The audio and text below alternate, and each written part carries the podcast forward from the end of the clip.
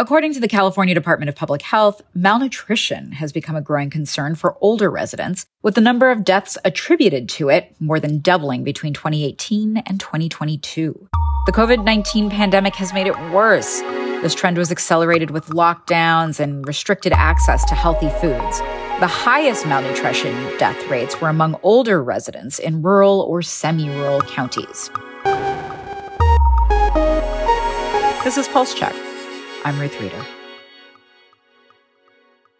A recent study by Harvard University, the CDC, and the Association of State and Territorial Health Officials found that patients and doctors found telemedicine visits during the pandemic to be successful. However, the study also revealed that 80% of doctors preferred in-person visits, while 36% of patients wanted care delivered virtually in the future. Additionally, doctors were more concerned than patients about the quality of virtual care. These findings support previous research indicating that while telemedicine has been popular, doctors are still figuring out how it can be most useful. A new malaria vaccine developed by the University of Oxford and manufactured by the Serum Institute of India received its first regulatory approval from Ghana this week. The so-called R21 vaccine, which uses an adjuvant produced by Novavax, was shown to have 75% efficacy against severe malaria in young children in clinical trials in Africa. R21 is the second malaria vaccine to achieve licensure following GSK's Mosquirix, which has a 30% efficacy rate. The three dose vaccine was approved for use in children aged 5 to 36 months, who are the highest risk of death from malaria. Malaria is estimated to have killed nearly 620,000 people in 2021, most of them children.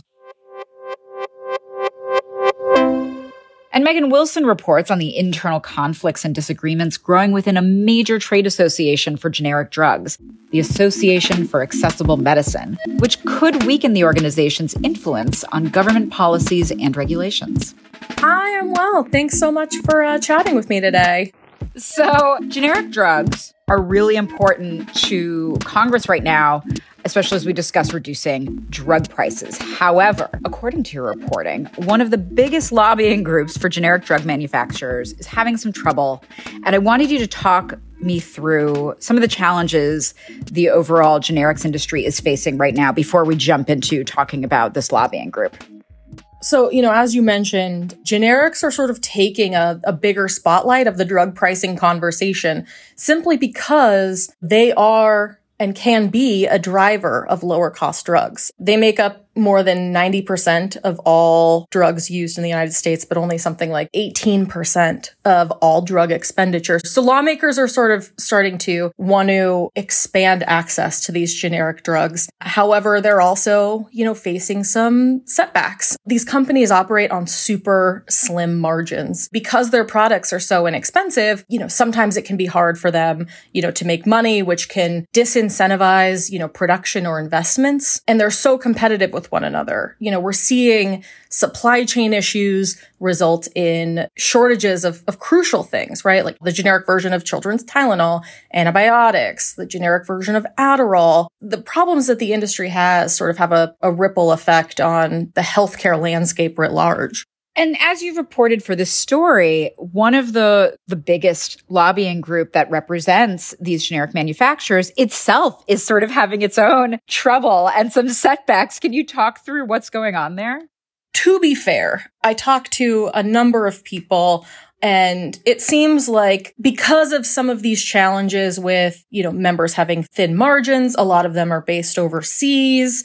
Some of them only have a very small US presence. And so that can be challenging and it's been challenging for the organization for a while, but it sort of started to come to a head, you know, last year and going into this year. Former CEO Dan Leonard stepped down after tumultuous two years at the organization. People tell me offer members cuts to their dues to keep some from leaving. And that's resulted in kind of a, a budget shortfall, which according to a lot of the people that I talked to with knowledge of the figures gives them them, you know, the lowest sort of annual revenue to work with for many, many years. I think, you know, seven years. And these budget cuts have resulted in a projected annual revenue that's the lowest it's been in many years. And so As a result, they've laid people off in crucial positions, you know, the head of their lobbying team, the head of their public affairs, the person who handled international and trade issues. They did have some smaller members leave at the beginning of this year. And so they just have an uphill climb to face as they hopefully attempt to rebuild. And I think there are a lot of people in this town worried about how a lot of these changes and cuts may damage the influence and clout that the industry has, even if they have a great vision,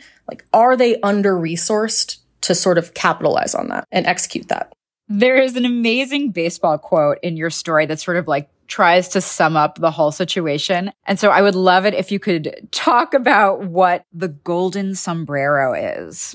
I talked to, you know, a, a, healthcare executive who's worked at, you know, trade, several trade associations, so really knowledgeable of this world. He said a golden sombrero is when somebody, a player, strikes out four times in a game. Not a great place to be in. He said that their golden sombrero is a dysfunctional board, no money, no staff, no agenda. So really sort of brutal analysis of the situation that they're in right now. However, it's worth noting that I reached out to the organization and they broadly disputed this characterization. They say that their members are aligned, their board is aligned on their policy priorities and how they've decided to allocate their resources. And despite all of the changes that have happened over the last year and budget cuts, they say the organization is at an inflection point, but that it is being right sized and everyone is where they need to be. So, why does it matter that the Association for Accessible Medicines is having this difficulty?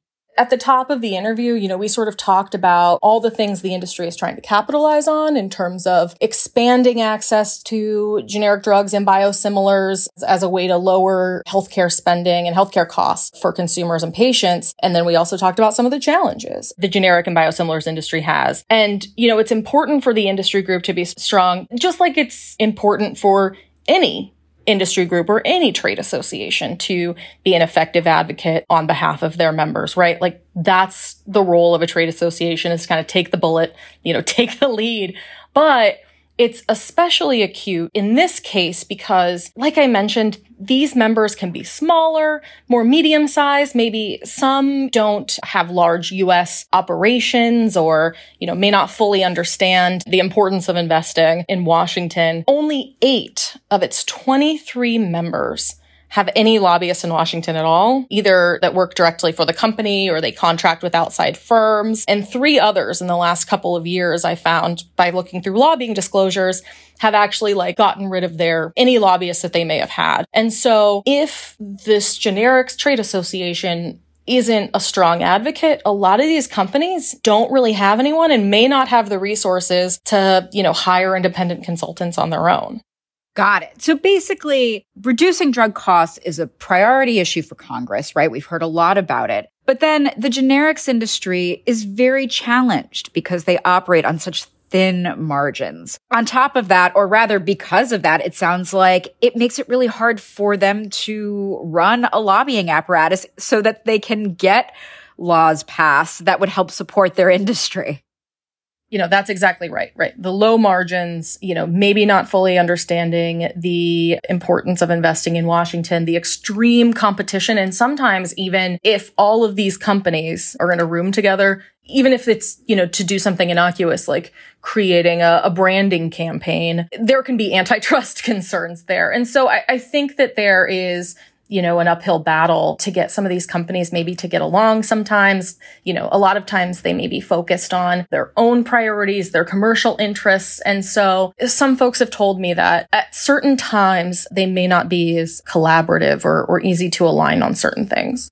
Does it seem like from your conversations that there is any hope for sort of getting their efforts together, or maybe is there an issue that could unite them? I do think that Congress's focus on drug pricing, a renewed focus, a continued focus on drug pricing. You know, you have several committees looking at generics legislation. You know, Senate Help Committee, which is run by Bernie Sanders, is really focused on this issue. AAM is still in the mix. You know, its interim CEO recently had a closed door meeting, I reported yesterday, with lawmakers in the Senate as they put together this package related to pharmacy benefit managers and, and generic and biosimilar drugs. So they're still in the mix right now, but I think it remains to be seen whether these hits they've been taking, they can really dig out of the place where they find themselves in right now. Well, it sounds really tough. Thank you so much for walking us through this. Absolutely. I'm happy to come back anytime.